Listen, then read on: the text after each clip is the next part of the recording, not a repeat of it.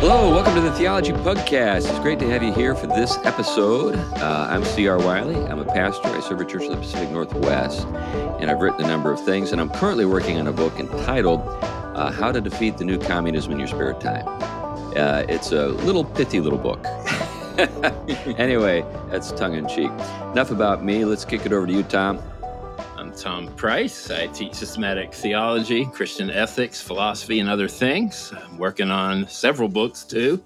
I know I have a patient audience, but that's okay. I, I, am I am in a formative process myself, ever learning and praying to consistently have something to say. you know, good things come to those who wait, and that's right. People are waiting for you, Tom. that's right. That's right. All right, Glenn. I'm Glenn Sunshine. I'm a senior fellow at the Colson Center for Christian Worldview, Ministry Associated Reflections Ministries, and a professor emeritus of history at Central Connecticut State University. Okay, okay, fun, fun, fun. Anyway, it's my day, and I want to talk about vitalism. Now, the uh, article that uh, we're all re- responding to is found on Substack. It's something that was written by Matthew B. Crawford perhaps uh, my favorite public intellectual these days. Um, we've talked about his work before. I'd love to get him on the show sometime. But he's best known for his book, Shop Class as Soulcraft. But he's got a couple of other books that haven't done quite as well, but are just as rich. Uh, one of those is entitled The World Outside Your Head, which is hmm. his critique of uh, Kant and uh, the legacy of Kantianism. And then um, why We Drive, which is his pushback on what you could say is the trend in autom- automotive uh, engineering, but just in general with regard to AI, uh, kind of uh, taking the the world of sort of manual competence out of our hands and uh, handing everything over to machines. Um, so he's actually advocating uh, the value of actually driving a, you know a car with your own hands and uh, your own feet. He's he's a he's a proponent of uh, manual transmissions, and I'm a fan of those as well. But anyway, um, I've I've always well, my first encounter with him uh, in his writing, of course, was Shop Class as Soulcraft, and that was based on an article I think he published in um, the New Atlantis, if I remember correctly. But the, the, one of the reasons I've identified with him is because, um, well, in part, his childhood was a, a little bit like mine. Um, he's the child of academics. Uh, both of his parents taught at Berkeley uh, in California. He grew up sort of in that, you know, bohemian space that mm-hmm. Berkeley is known for, and he rebelled. So here's the here's the thing: if your your parents are hippies, what do you do to rebel? Well, Matthew Crawford uh, subscribed to Soldier of Fortune magazine, started working on cars, and became an electrician. that'll show him. that all right. That's, that'll show. He's, he's he's a remarkably intelligent man, uh, and because he was drawn to you know the world of you know physical uh, work, he reflected on it. Uh, he brought his intelligence to it and made an, a really strong case for the value of you know working with your hands and manual competence. And anyway, um, not to be uh, sort of uh, outshone by his parents, he did go on to get his PhD. Got mm-hmm. it in uh, political philosophy at University of Chicago, which isn't too shabby. Anyway, um, he still writes. He's got this Substack that he uh, has. We'll have a link to it in the show notes. Unfortunately, you'll only be able to sample it, and you know it's it's essentially a you know an article intended for his subscribers there. But the sample that uh, you get might just tempt you to become a subscriber, and I think that's a great thing. I mean, I, yeah. it's it's really kind of a marvelous thing that intellectuals can do this t- these days. You know, yeah. not be beholden to you know publications or you know yeah think tanks or you know academic positions they can actually go out and make a living if they can build a significant audience just through their writing and people can you know yeah. support them directly and I, I i support a number of people this way but anyway that's that so the the the subtitle of the article, which is entitled What is Vitalism, is a response to the over administration of life. A response to the over administration of life. Now, you guys have had a chance to look at it a little bit. Any thoughts that maybe come to your mind right off the bat before I jump in and start reading some things from it that we can respond to? I, I, think from the from the start, it reminded me something of you know, kind of brought me back to my own childhood with especially the the kind of the way in which uh, you know boys at play in, in their imagination and, um, and their competitiveness kind of as you started to grow became certain forms of argument challenge and debate and an insult, right? And Yeah, that that's, the- insult that's the best part. it did, and that and that insult kind of prepped you for the rigors, interestingly, of even academic life. Where right. you know now I think you say anything challenging, people fall apart and need counseling. But then it was it was just part of the the sport, if you will, Right. to kind of uh, challenge you and uh, you know make you you know form yourself and your thought uh, much This, more you know, this, re- this reminds me of, a, of something Lou Brock said. I don't know if you guys remember Lou Brock. He was a famous base stealer, played for the St. Louis Cardinals. And after he retired, he was asked in an interview, "What do you miss most about, you know, being a professional ball player?" He said, "The insults. We would just sit on the bench and rag on each other all day."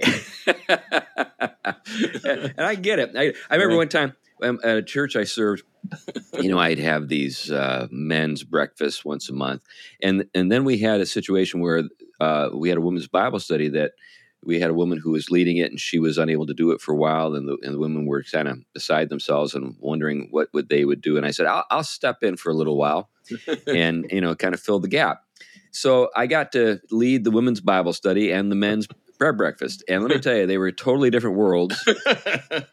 And a, a typical conversation at the men's prayer breakfast would begin with, uh, "Hey Bob, you better cut back on those pancakes. They're starting to show, bud." and and then uh, in the women's Bible study, it would all, it would all be up talk. Oh, you look so nice! I love that blouse. Guy's- this is this is surreal. They actually, this actually is very relevant to to the conversation or the article. Uh, Yeah. We'll get to that in a minute. But anything you have there, Glenn?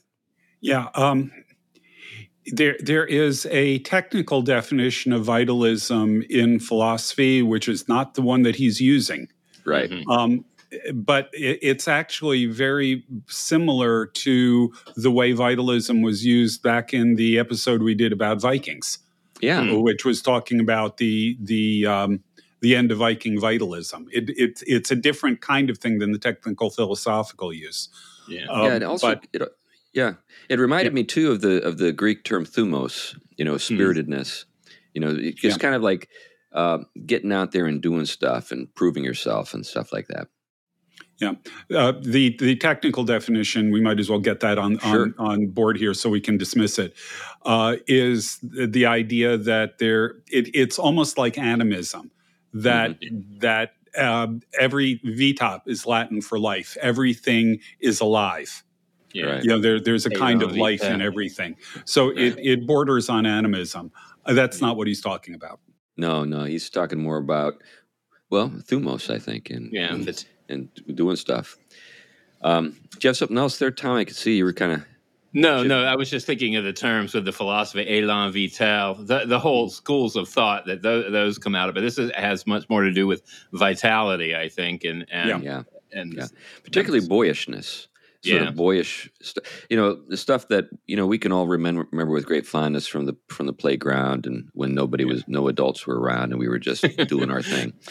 So uh, this is how the the article begins the essay begins. Uh, he- uh, he begins with a quotation.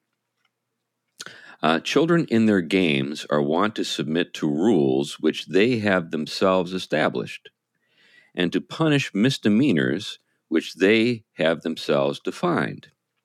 Thus did Tocqueville marvel at Americans' habit of self government and the Mhm. temperament it both required and encouraged from a young age. Quote, the same spirit, he said, pervades every act of social life.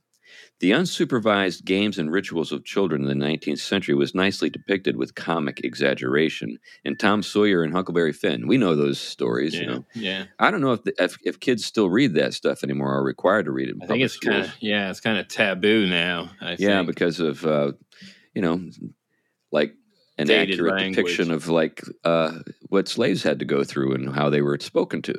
yeah, that's right. You know, Yeah. Anyway, um, he goes on to say in his review of the 1993 book on the history of masculinity by one E. Anthony Rotundo, I think that's how it's pronounced, Christopher Lasch, who, by the way, is another uh, really luminary for me. I, I if if li- if podcast listeners haven't checked out Christopher Lasch, you you know they really need to.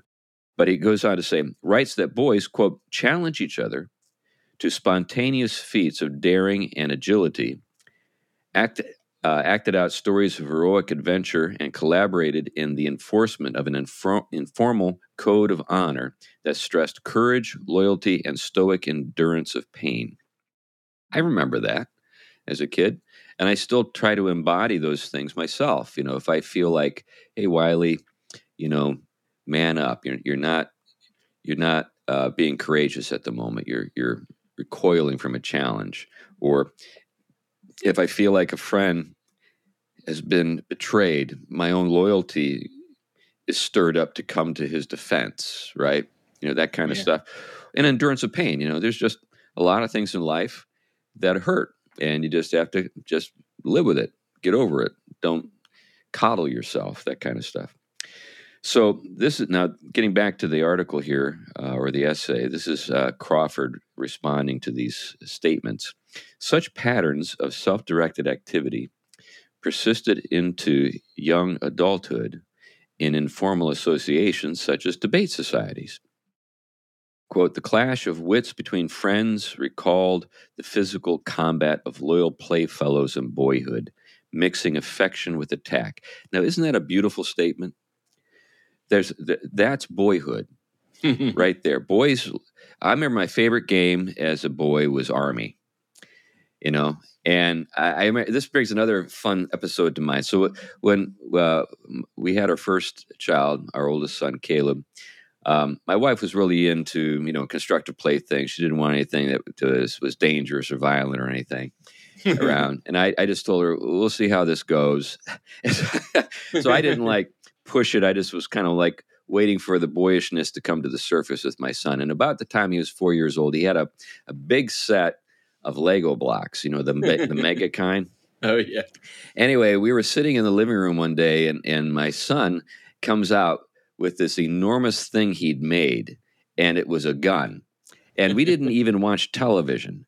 Nevertheless, my son, my son was inspired to shoot my wife. Bang, bang. Of course, my wife's feelings were were hurt. You know, this in her mind, this was a demonstration of you know sort of anger and hatred. And my, I just laughed. I said, uh, "You give up yet?" For a little boy, this is a this is a, uh, demonstrating a desire to play and have a little fun. yeah. anyway, the chicks don't get it, but that's okay. that's why we love them. They're not like us. But any thoughts on that? I th- yeah, I think that I mean the, the whole notion of kind of roughhousing and and uh, trying out things that are over the top in that space of of where where the real consequence isn't going to hit you upside the head.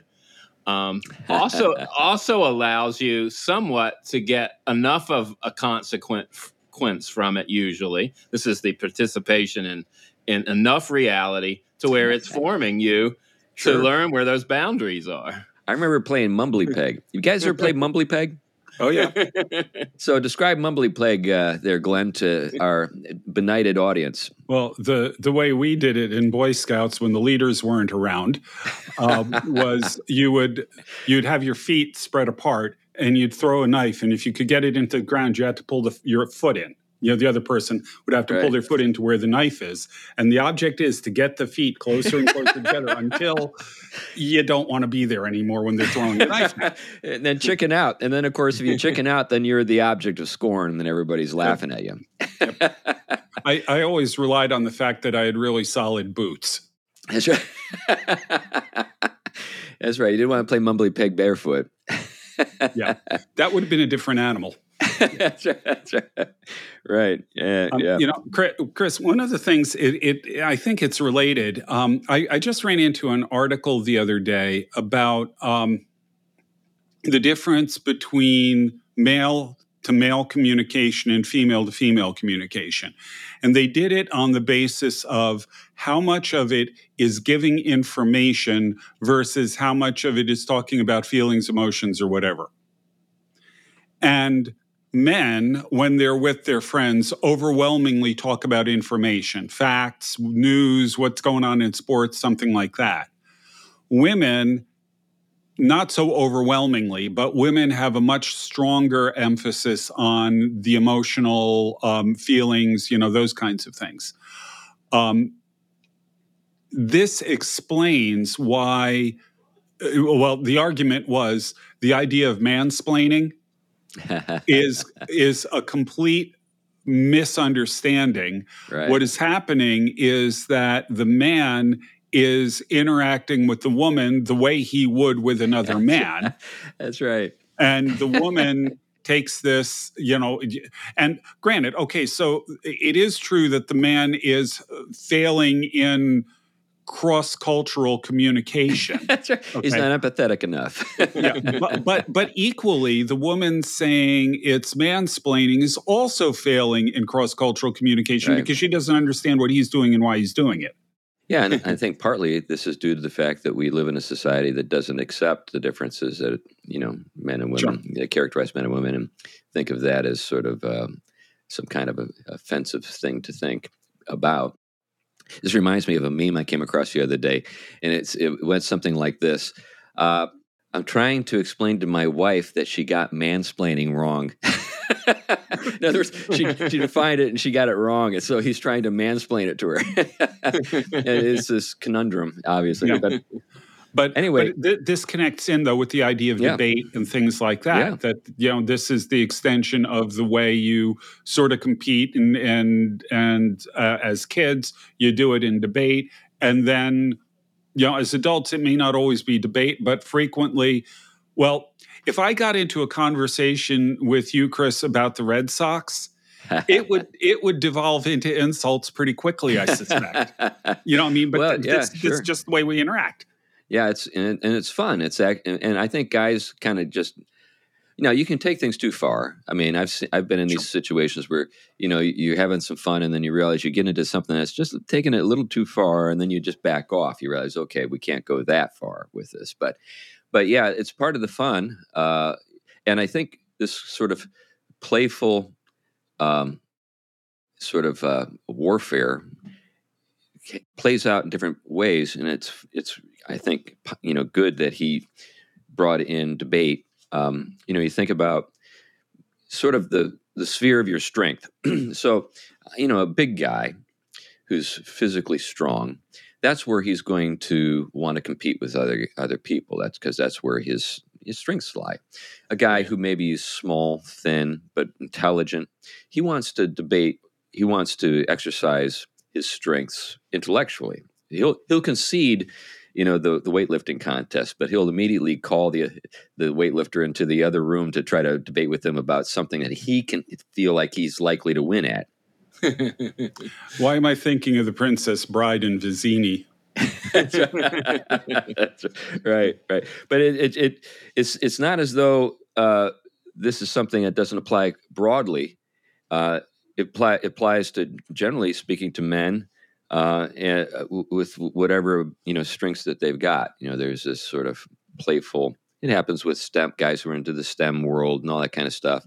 So now, you know, getting back to the the essay, the thing that Crawford is zeroing in on is the disappearance of sort of uh, places where this can happen.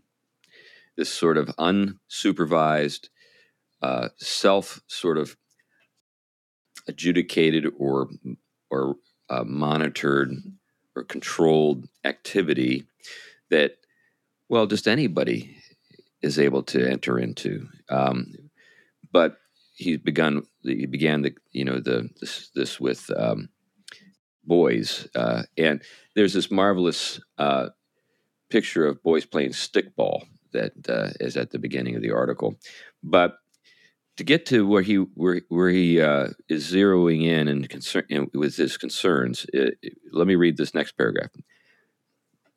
But by the end of the 19th century, such autonomous organizations of young men were fading away. It's interesting he goes back that far. Quote, education was increasingly confined to the classroom, antagonistic rivalry to the playfield, formal pedagogy replace spontaneous play and self culture. You, see, you see this with sports, and it's a real shame. Man. When I was a kid, you know, I get on my Schwinn Stingray. you remember those Schwinn Stingrays yeah. with the banana seats and sissy bars? And I would head on down to the local, you know, baseball field, and I knew there there'd be some guys there. I didn't have to like wonder. It was just sort of like, of course, everybody's out of school it's going to be some guys. So I'd go down there, and I'd sometimes I know who they were, sometimes I didn't, and we'd get into a pickup game, and we'd you know play a game with however many guys we had. Let's say we only had you know 10 guys, it means five in each team. We'd figure out how to make it work as a, as a real game, even though we couldn't have everybody in the field. You know, we'd only hit to one field or something like that, or one side of the baseball diamond. And uh, it was it was a lot of fun. It was it was and and and there was a kind of joy in managing it ourselves and um, participating and and refereeing or umpiring each other. You're out. No, I'm not. Yes, you are. You know that kind of thing. Uh, now that's largely gone. First of all, you don't see kids riding around on their Schwinns, which is a real shame. but uh, you also uh, don't find kids without adults around much. Um, you know, most of the time, a kid learns baseball these days with a lot of supervision, whether it's, you know, his dad or, you know, sometimes mom trying to substitute, um, or, you know, little league or whatever. And there's just not a whole lot of things that are happening just spontaneously. Everything is managed, everything is controlled, everything is supervised, everything is coached. You don't have a, you don't have the opportunity to to kind of learn on your own. Um, and I remember uh, not too long ago, I was listening to a uh, an interview with uh, the the coach of the of the men's American soccer team. Uh, he's a guy who actually grew up in Germany and grew up poor in Germany. Was part of the national t- German team. He's come to the United States, been naturalized. He's American now. I'm um, just trying to remember his name, but I'm just I want to say Karl Heinz Rummenigge, but it's not him. But anyway, uh, he was talking about the, the, difficulty of working with American athletes. And he said the difference between guys that I work with in the United States uh, and kids from places like Brazil or El Salvador is that they've never played pickup. They, they never just sort of experimented on their own. They were always supervised. They're healthy, they're big, they're strong, they're fast, they're you know, everything physically that you'd want, but they don't have that kind of killer uh, kind of intuition of what to do when you don't have somebody telling you what to do. You know, just kind of going out there and, and doing it. Yeah, I can see you're chomping at the bit there, Tom. For me, it strikes back a lot of childhood, like you said. I, I think we, I, I mean, my, both of my parents at, at a given point were working, and you know we were latchkey kids but we we met up with all the other kids in the neighborhood whose parents were working and uh, we did, yeah we got we used our imagination we built things in the woods we went into our parents tool shed and took things you know built things but then yeah we have these games like we when we played backyard football I mean, it was not touch.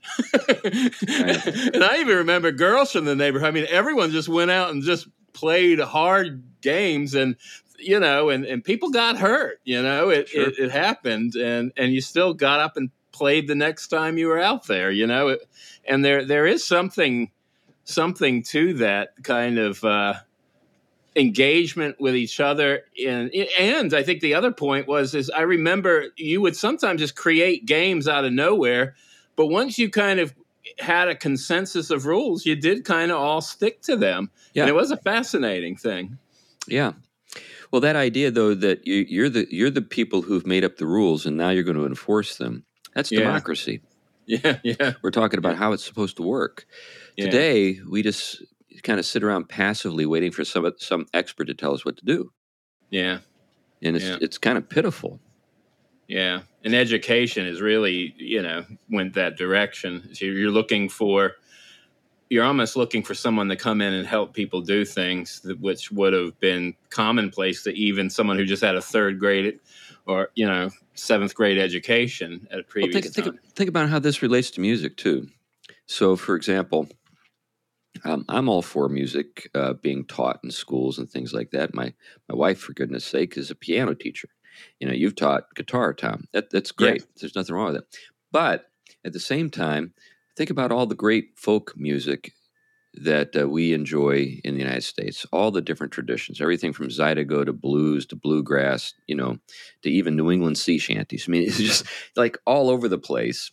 And uh, this is stuff that spontaneously emerged within a folk a, a community, you know, a tradition. It wasn't as though some highly trained Juilliard grad developed bluegrass or the three fingers Scruggs style picking approach to the to the banjo or something like that. No, it's some guy sitting out on his front porch just experimenting with the sounds he could make forever.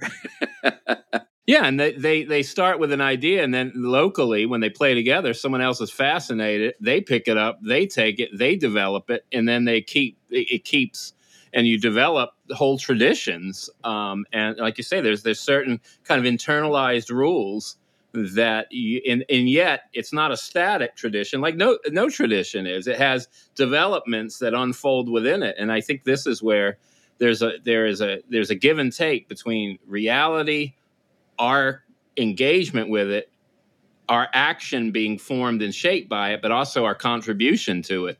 And this is where you do get the thick stuff of real education and humanities, um, participating um, in in reality um, in ways that isn't just being taught what to think, taught told what to read. Yeah, yeah. And you know, it goes way beyond music and sports. I mean, I think we see it in in in just about anything. There's this community that forms around a particular um, activity. Yeah, there there can be some mentoring. Yeah, there are some general rules perhaps that you need to follow and, and you need to know about. But the the the the art, the beautiful sort of creative sort of cutting edge of anything is this experimental thing that everybody is kind of looking at and working on together and trying out. That's what the early days of Silicon Valley even were about. Yeah. You know, we don't Yeah. we don't have those anymore. Hmm. Anyway, um, anything you wanted to throw in there, Glenn? Well, I, I was I was thinking about the musical context. I mean, I I played some jazz through high school and college, and a lot of that was on, you know, the the foundation for it was a, uh bunch of go- us that got together under um, one guy's sort of leadership, and we just sort of played things and tried it out, and then that group uh, kind of broke up, and there was another one that got together, and we were just, you know, we we just hold these jam sessions at people's houses. Yeah. Yeah, and that's And- probably how you developed your skills was in the actual act of trying to make music that you that sounded good. and you to, to some extent you know you you see actually there there's sort of an interesting history here in uh, the context of renaissance fairs because what ha- you know the development of world music happened at a renaissance fair in california that's where it originated because you had all these different people with different sort of musical backgrounds coming together listening to each other playing with each other and what emerged was this idea of world music you know so you know but but that was in the 60s maybe 70s yeah, 70s yeah. Now, probably now, now we have auto tune, and uh, you don't even need to sing, Yeah. carry a Yeah. tune. But it but it is interesting, you know, mentioning it, you know, where you talk about not only the design of instruments, and that's its own craft, and that's its own um, skill, and and there's there's even kind of things that work with you know work with the reality going on there, and then of course the physics you have to you know negotiate in order to create the sound and range and all all of that. Um, but but there is a way in which when people fall upon these instruments, there there is something uh, that they skills they have to develop and hone and work at rigorously. And a lot of times, like you say, um, in certain contexts, it is very, it is, oh, I saw a guitar sitting around, nobody was playing in the house. I picked it up and started fiddling with it. And all of a sudden, that having to force myself in relationship to it starts the spring, you know, a formation of the person that really there's a connection going on with with wider reality, sound, time, tempo, physics, yeah, yeah, embodiment. This is, yeah, this okay, is stuff now, that. Go ahead, Glenn. That, yeah. Now, in terms of you have to learn the instrument, you got to learn the basics. It doesn't always work that way. Yeah. Um, yeah. My favorite example was um, Scotland. Um, after the Battle of Culloden, when Scotland is is uh, basically forced into the Union of Crowns with England, England banned bagpipes as a weapon of war. Okay. Mm. And they thought that what they would do is bring a bunch of violins into Scotland. and then people would learn to play classical music.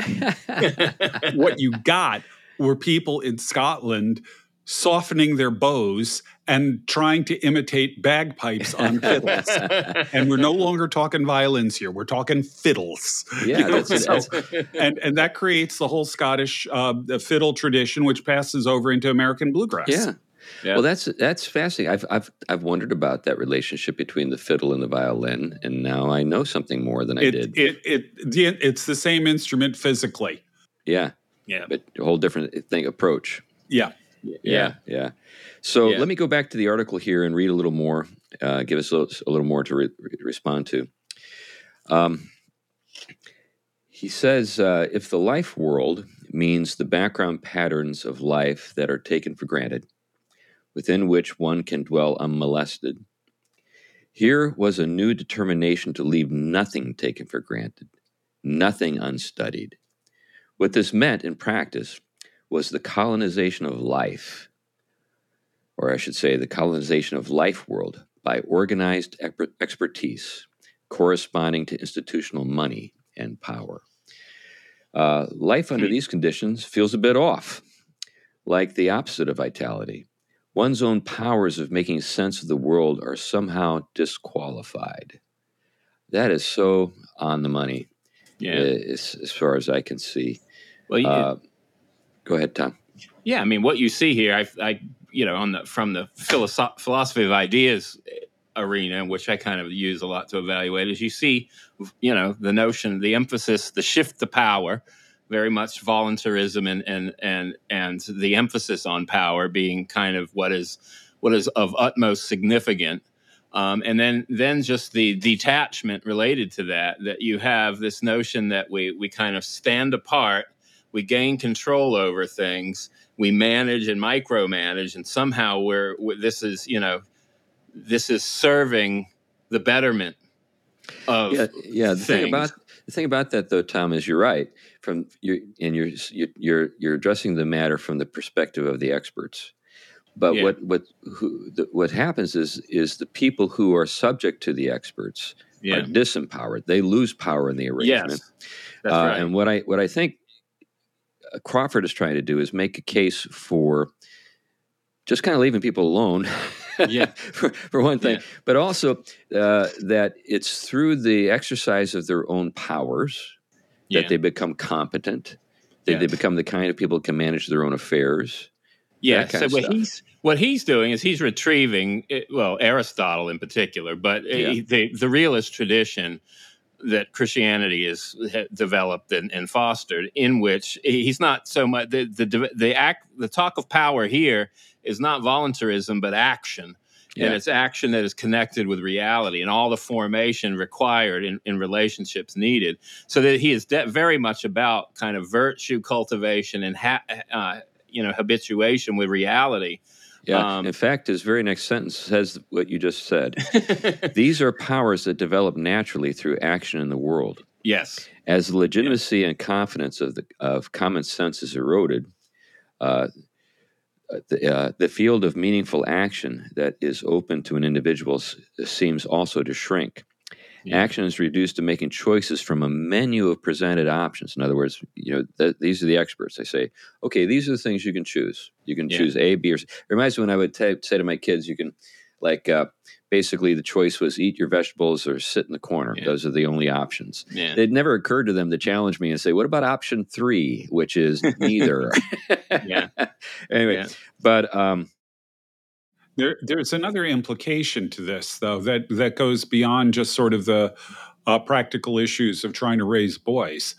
Um, I think that this is also at the root of the way our culture has shrunk reality, yeah, so that um, you know, I, I don't think anybody ever really you know believed this on on a large scale level, but the rhetoric is uh, materialism yeah, it's um, you know matter and energy is all that exists because these are things that we can see we can quantify we can study we can analyze to some extent we can control um, it, it there there's a direct parallel between this way of controlling kids activities you know or Yeah, any other yeah. kind of activity and the way we are looking at the world um, Yeah. you know, I, I, I think the the idea of disenchantment uh, it can be overdone. There are people who have pointed out that we've never really lost enchantment, but at least on a rhetorical level and on an official level, we have.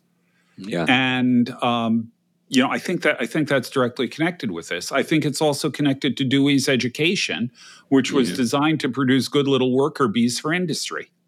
yeah, definitely. And Well- and and he gets at that. He, you know, Mm. he, he talks about sort of the way people push back. He says some of us chafe against this, and I believe this is the subterranean source of certain ornery political energies uh, that we call populism. Mhm. Populism often states its opposition to power in epistemic terms as skeptical hostility to experts. Um, what gets lost in all the screeching is that the basic impulse at work here is a positive one, which, in other words, you know, people want to have uh, control over their own affairs. They don't want to just simply hand their lives over to the experts to be managed. Yeah, well, the, the experts have, in a, in a very modern way, okay, utilizing its its voluntarism, is, is they basically cast a spell on things that that forms people. Interestingly, they are about forming people, but they form people to think that they're basically the you know the product of or or the creators of what their choice decides, and so they, like you just said, Chris, they give them choices but these choices are within the boundaries that protect the elite's Yes, interest definitely. and and what that does is it like like glenn said the, the kind of the, the byproduct of that is a shrinking of reality but also the shrinking of the capacity of the agent because here the agent is reduced to choosing among the options that are given to them from the elites if you will or Right. or the shrinking of reality versus what happens when you actualize all of the your created potential through a truthful enactment of what you're you're created to be. When you do that, you become, as Tolkien said, co-creators, not merely people waiting around to choose what options they've been given by a shrunken view of of reality. Yeah. Well, I, I he he he moves on in his essay from childhood into young adulthood, uh, particularly as as uh, concerns college admissions. But uh, this is a worthwhile matter for us to focus on for a little bit. It relates to everything we've talked about. But what what's occurring is uh, the way you know a, a process or a s- or, or sort of a what's developing is a situation or a scheme in which college admissions Hmm. is shaping all of the lives of people uh, and their childhoods. So that today, people, you know, uh, go about the process of choosing a preschool for their kid based on whether or not it'll help them to gain admission to an Ivy League school. just nut, nutty stuff, you know. It's just, you know, it's, it's you know, I, I, I remember when I was younger, the subject of college didn't come up until like maybe my freshman year of high school. You know, that was like the, the moment that it was first introduced to me, the, the, the notion was first introduced to me that, you know, if you want to get into college, it's probably a good idea to work at your grades now. but yeah. I mean, that's fairly well into the game here. yeah. That's, you know, that's ninth or 10th grade, right? So, but people who uh, are, are trying to shape their lives to make their, or the, the lives of their children to make them uh, sort of uh, most, I guess, attractive to the college recruiting community. Uh, just everything is being, I guess, they're being groomed, is what they are uh, for you know college. Now, speaking or using that term, I know is brings other things to mind, but that also brings something to mind. I saw today the Daily Wire came out with a, a study. They they didn't conduct the study; they're just announcing the out or sort of the results of the study. Um, a surprisingly large number of people in the Ivy League schools now are identifying as LGBTQ, whatever.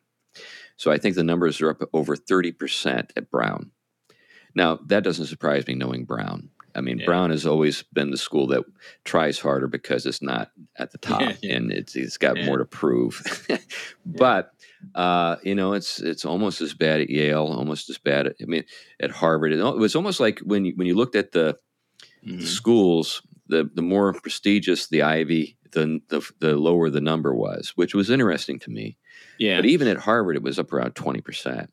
Well, especially which is when, just nuts. Yeah. Well, when when when critical theory started to go beyond the, the limited boundaries in which it should have stayed, um, and started to infect everything else, um, it really it besides creating a lot of pseudo scholarship because that's really what it is. a lot of neologisms and developments of words and you know phrases and trend, trendiness, but disconnected from reality in in in almost every case.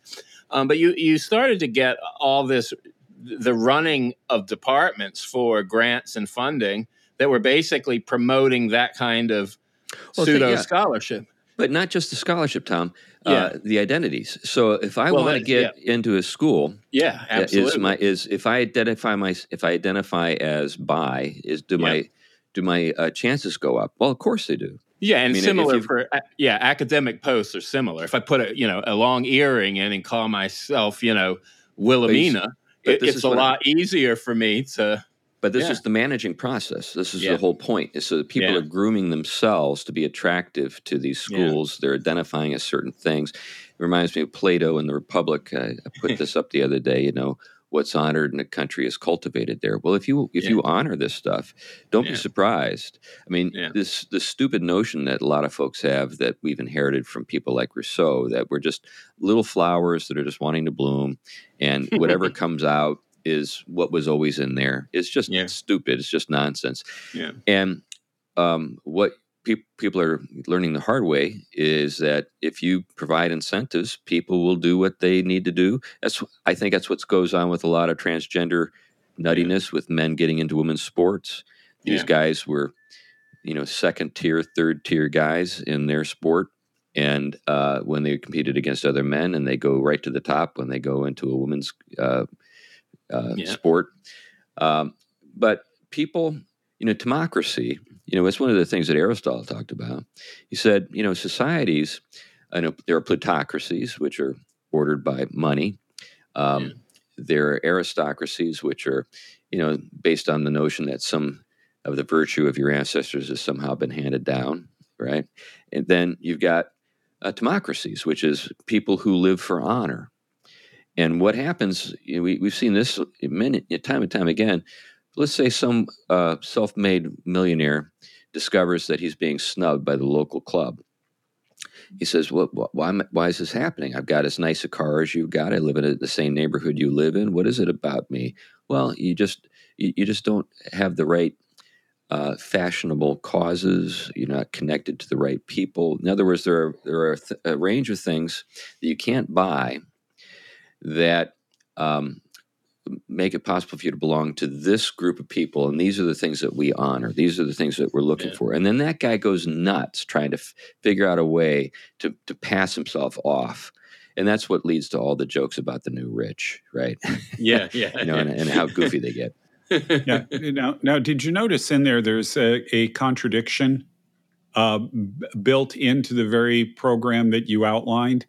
Uh, if you're doing Rousseau, it's letting the the person blossom into who they really are, but everything is programmed. that's right right Yeah. Uh, You know, and Yeah. yeah, there, there, there's just sort of an in, inherent incoherency to the whole thing. Um, Hmm. uh, and and besides, I'm I'm sort of obligated to uh, take a shot at Rousseau whenever I can. But go but, for it go for it but along with that, you know, one of the questions that uh, that occurred to me that people need to start asking and really pushing is why are there men's and women's divisions in sports? Um, i think we all know but no one's allowed to say that well, start pushing them on that issue. Why i- is it because some people identify as one? Well, if they identify as one or the other, what difference does it make if they're the same? You know, if they can do the same things, why not just have one division? Everybody knows the answer. Yeah. But no, but this is this is the point where you got to push them. I think this, the, rhetorically, I think that that is is the the break point for a lot of these things. Well, I agree. If so long as you're not so wedded to the institutions that are promoting the insanity. So I, I you know, I I think we've all seen people who are willing to go off the cliff with the lemmings because they really like being in the group that the lemmings Yeah. make make up.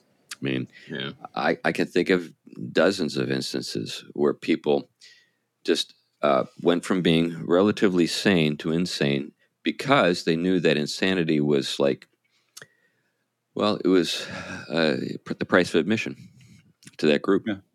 Well, I, I was just thinking about an interview I saw today in which somebody was trying to push, this is in Britain, someone was trying to push him on how unfair it is to the women swimmers that that William or Lia Thomas is is there because I mean he was he, he was literally head and shoulders taller Oh, than all of them. them and everything else. Yeah, yeah. And he would not he he would not say it was unfair. He did everything he could to avoid the question.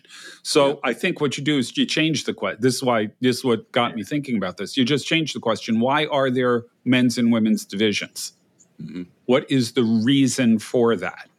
Because once you answer that question, then the transgender thing goes away. Yeah. Well, uh, yeah, but unless you have mass psychosis, Yeah. which well, there's you know. that. Uh, getting back to this article, though, uh, he gets into the differences between men and women and how this uh, kind of affects everything. So, um, he's talk he's talking about uh, at this point in the article uh, the therapeutic peristate, which is uh, staffed disproportionately by women. Now, what he what he's getting at is well, he goes on to describe what he's getting at.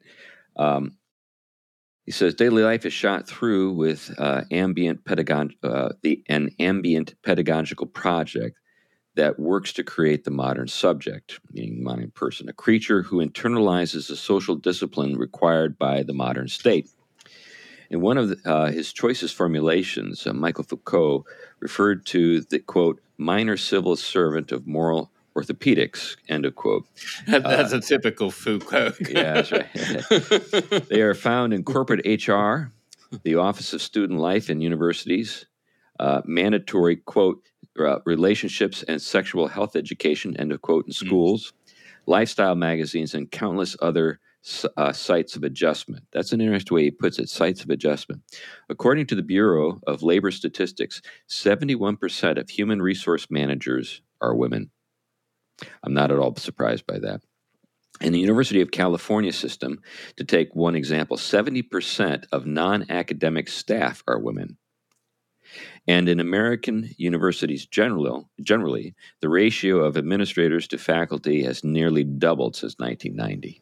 Mhm. So what we've done is we've we've feminized higher education, we've feminized uh, corporate America through the HR uh, departments and so forth. He goes on to say 67% of those who hold a journalism degree are women.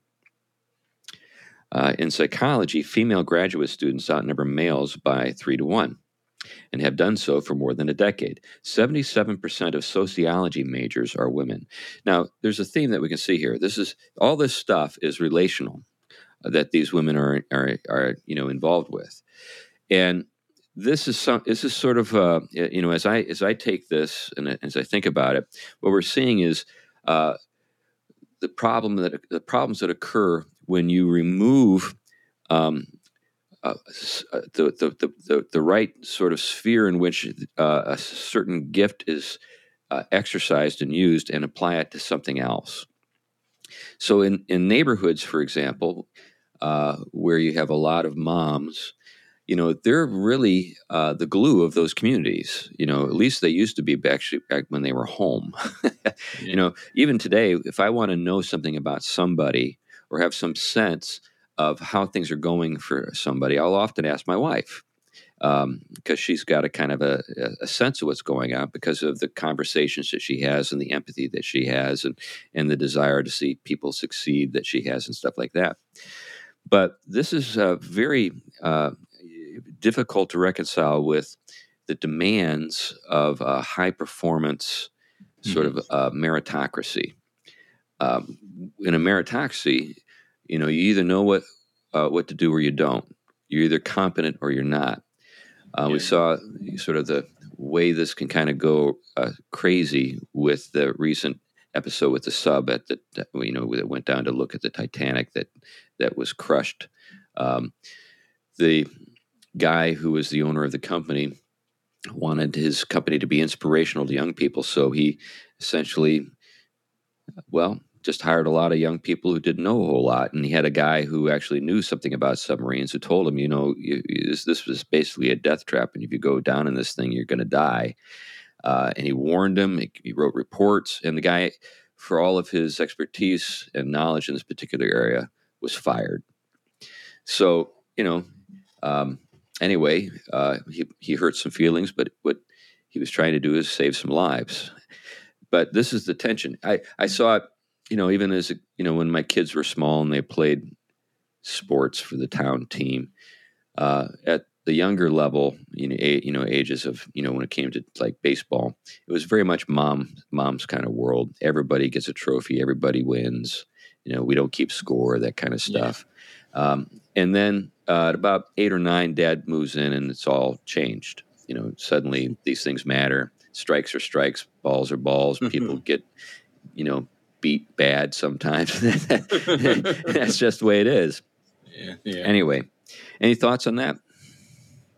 Well, I think I mean I think I think he's on to something, especially where you see the the kind of disposition of certain things has definitely shifted, I think, by that impact. I know uh, an experience I had, I remember after very rigorous years of uh, like my time at Duke, I remember that was kind of head chopping debate in classroom. You could insult and everything else. Um, and then when you got to Britain, because I did my was, did, did my uh, later work in, in UK, you could insult, but you did it very politely.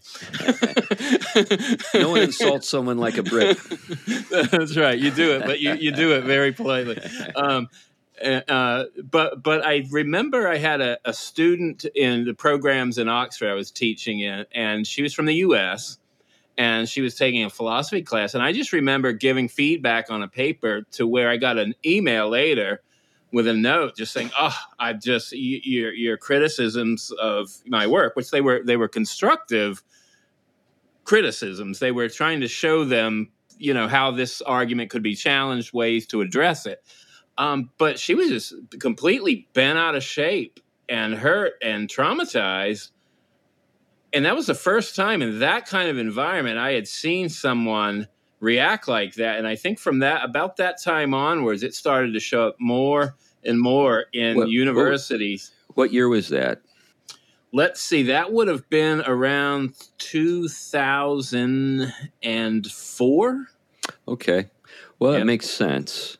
Yeah. Um, things were, I think things were going awry in the 90s. Uh, yeah. but Yeah, I, it just hadn't hit the the kind of uh, the the rigor that was still expected, but yeah, but I, I really saw it, it it shift to where you can't now you can't say certain things because it will quote unquote trigger psychological Right. pain or hurt, Right. and and it's very much the you know the impact of a certain kind of psychology that has just you know wi wi that was definitely the consequence of a lot of the the feminist work um, Well, that lot of- impacted the a lot of the cancel culture is driven by uh, the social media presence of women. I don't think there's any debate about that. And and while Matthew Crawford doesn't get into that uh, matter specifically, he does talk about something that is relevant to that matter. So let me just quote here again. John Haidt, or Jonathan Haidt, we, we've talked about him before yeah says that among women, you get, quote, a different kind of conflict. There is a greater emphasis on what someone said which hurts someone else, even if unintentionally. There is a greater tendency to respond to an offense by mobilizing social resources to ostracize the alleged offender. Hmm. This concern with offense, which tends to maintain social cohesion, you see, that's the upside. You see, this is the thing we have to re- uh, remember. When we're talking about men and women and these tendencies, we're not saying good, bad. We're saying different there are yeah. pla- yeah there are differences and there are pl- places where these things are really good and then there are places where they're not appropriate and th- and that's what we're talking about here um, also tends to come detached from the question of whether the hurtful thing said was true or not. I mean was it true? Doesn't matter. This introduces an element of arbitrariness an invitation to caprice. Notice uh, that this dynamic in this dynamic, a hurt may be attributed, uh, a victim identified as an act of aggression against a, pu- a punitive offender. The great majority, uh, the great majority of women do not seek power within an institution under the banner of woke activism, but most of those who do seek power in this way are women. Hmm. I think that's an interesting thing to, to remember. Uh, at the end of his article, uh, he says something that I think uh, is worth keeping in mind when we consider all of this stuff, and it, and it has to do with the way men respond to women who uh, are are pursuing these kinds of uh, well, they're they're they're trying to ostracize or whatever. He says, whatever whatever else it means. Being a responsible man today would seem to involve a tricky double task. First, to be respectful and protective of women in private, and two, to confidently disregard women's tears in public. See, I think that what we, we're dealing with uh, sometimes when we have guys who jump on the bandwagon with this stuff is the white knight phenomenon that people in the manosphere talk about all the time. And what you, you have with that is actually another uh, positive instinct. You know, if I'm not allowed to uh, defend you on the field of battle because that would be sexist, at least I can uh, defend you by supporting you in this particular woke cause. And I'll just come alongside and say, "Go, you go, girl," or yeah, whatever, yeah. whatever you, you you think you need to say to support the woman uh, in question. But it really does mean that when when you're dealing with a woman who's uh, using uh, empathy to try to acquire power that's being exercised uh, illegitimately, then you need to just steel yourself and say, you know what, gal, it's not going to work on me. And I'm not going to let you get under my skin. And yeah, maybe I look like a jerk for telling you that you're behaving like a jerk, uh, but too bad. And I'm just going to stick to it. You know, it's interesting you say that. I mean, and you're right. Um, I, but I think one of the things we often don't pay attention to is just how destructive actually that form of power is, because it, it is it is a there's a cruel side to it. Oh, because yeah. if you if you are on the side of the one that has appeared as the trigger, you're you have to be eliminated. I mean, that's how they the woke go at you. So it mm-hmm. isn't kind of it isn't kind of a, a, a soft way back into the fold, right? Constructive criticism. It is to the death, get you out of being able to hurt or harm anyone with tough words or feelings or competitiveness or toxic masculinity. In other words, that kind of canceling is ruinous for a lot of men, even when they so happen to just be a, a type or the or the one that gets you know taken out because they can't get the you know the other bad ones out.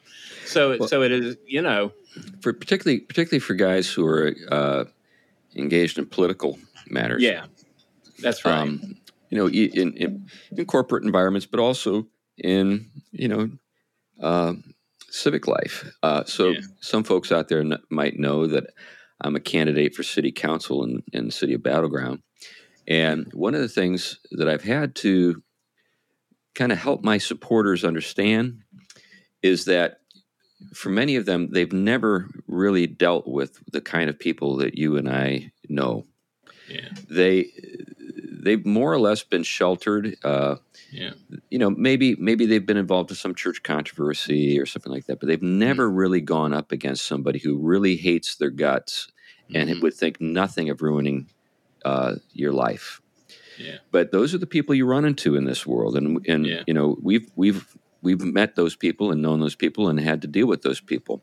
Yeah. So the, the question I ask uh, some of the people who are closer to me is just like, how cancel proof are you? Mm-hmm. Your association with me, if I find myself uh, in the t- in the sights of some of these people, there is collateral damage. Yeah. Are you ready for that? Hmm. Uh, when I say that, either people just their eyes glaze over because they have no ability to sort of envision what I'm talking about, or their eyes grow wide as they start to see the implications of what I'm saying. Yeah, yeah.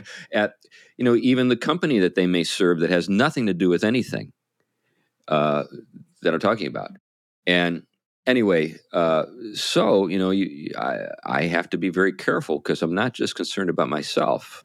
Mm-hmm. I'm concerned about a lot of other people yeah. who might uh, find themselves uh, in the line of fire, so to speak. Yeah. But anyway, yeah. Um, but yeah, we're we're talking about some nasty folks who, in the name of empathy and love, will ruin your life. Yeah, yeah, yeah. That that sums it up well. yeah. Anyway, that's that's uh, on that happy note. Let's wrap up this episode.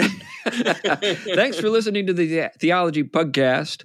Uh, we hope that you won't be canceled uh, when people discover that you have listened to this episode. Uh, you've made it all the way to the end, and as your reward, you get to hear me ask you to support us. we have a thing called Patreon, and uh, there are people who support us on Patreon, and that, and that's deeply appreciated.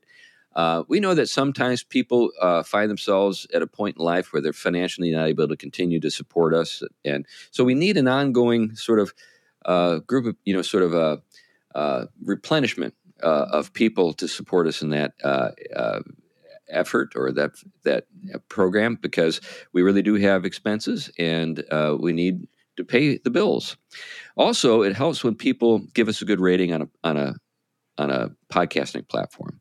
Uh, it what happens when that occurs is basically, you know, when Jesus said, "To the one who has more will be given, and to the one who doesn't have, even what he has will be taken from him." Well, you can think about it like that on platforms that you know mm. are out there like you know iTunes and stuff like that. The the the, the guys who've got 20,000 five star reviews are like the first option that people are given when they ask. Uh, I'd like to have uh, the shows that I can listen to about theology. Mm-hmm. And so they get that one and the next one with 19,000 and you have to go way down to to to you know the third or fourth or fifth page to see us. well, if our if our listeners would simply just go and give us a rating, hopefully a good one, we would go up in the rankings and our show would grow in terms of its audience. Now, we've got a great audience. We've got, you know, about, about 10,000 people who listen to us every week. And we don't take that for granted at all. But if you want to see us uh, grow with regard to our audience, that's one of the ways you can do that. And of course, the other way is to just suggest listening to some of your friends. well, enough for now. Thanks a lot and bye bye. Bye bye.